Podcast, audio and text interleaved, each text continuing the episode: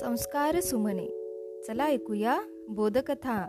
या उपक्रमामध्ये मी विद्या गवई नरवाडे आपणा सर्वांचे पुन्हा एकदा हार्दिक हार्दिक स्वागत करते.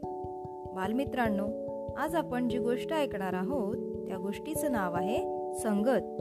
संगत म्हणजेच सोबत. सकाळची वेळ होती. वातावरण प्रसन्न होते. एक राजा घोड्यावर स्वार होऊन निसर्ग सौंदर्य पाहत एकटाच भटकत होता. वाटेत त्याला काही झोपड्या लागल्या.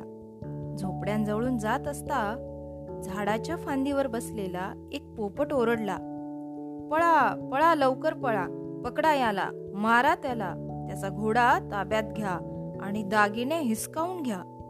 राजाने ते शब्द ऐकताच त्याच्या लक्षात आले की डाकूंची वस्ती आहे. राजाने घोड्याला पूर्ण वेगाने पळवले. डाकू राजाचा पाठलाग करत होते परंतु ते राजाला पकडू शकले नाहीत. निराश होऊन परत फिरले.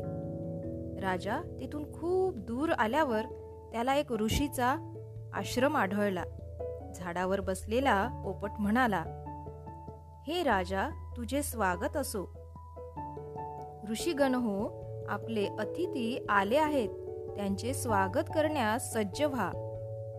पोपटाचा तो आवाज ऐकून ऋषी बाहेर आले. त्यांनी राजाचे यथोचित स्वागत केले. राजाने फलाहार घेतला. थोडी विश्रांती घेतल्यावर एका ऋषींना विचारले मुनिवर्य एकाच जातीचे हे दोन पोपट मग यांच्या स्वभावात बोलण्यात असा फरक का आहे?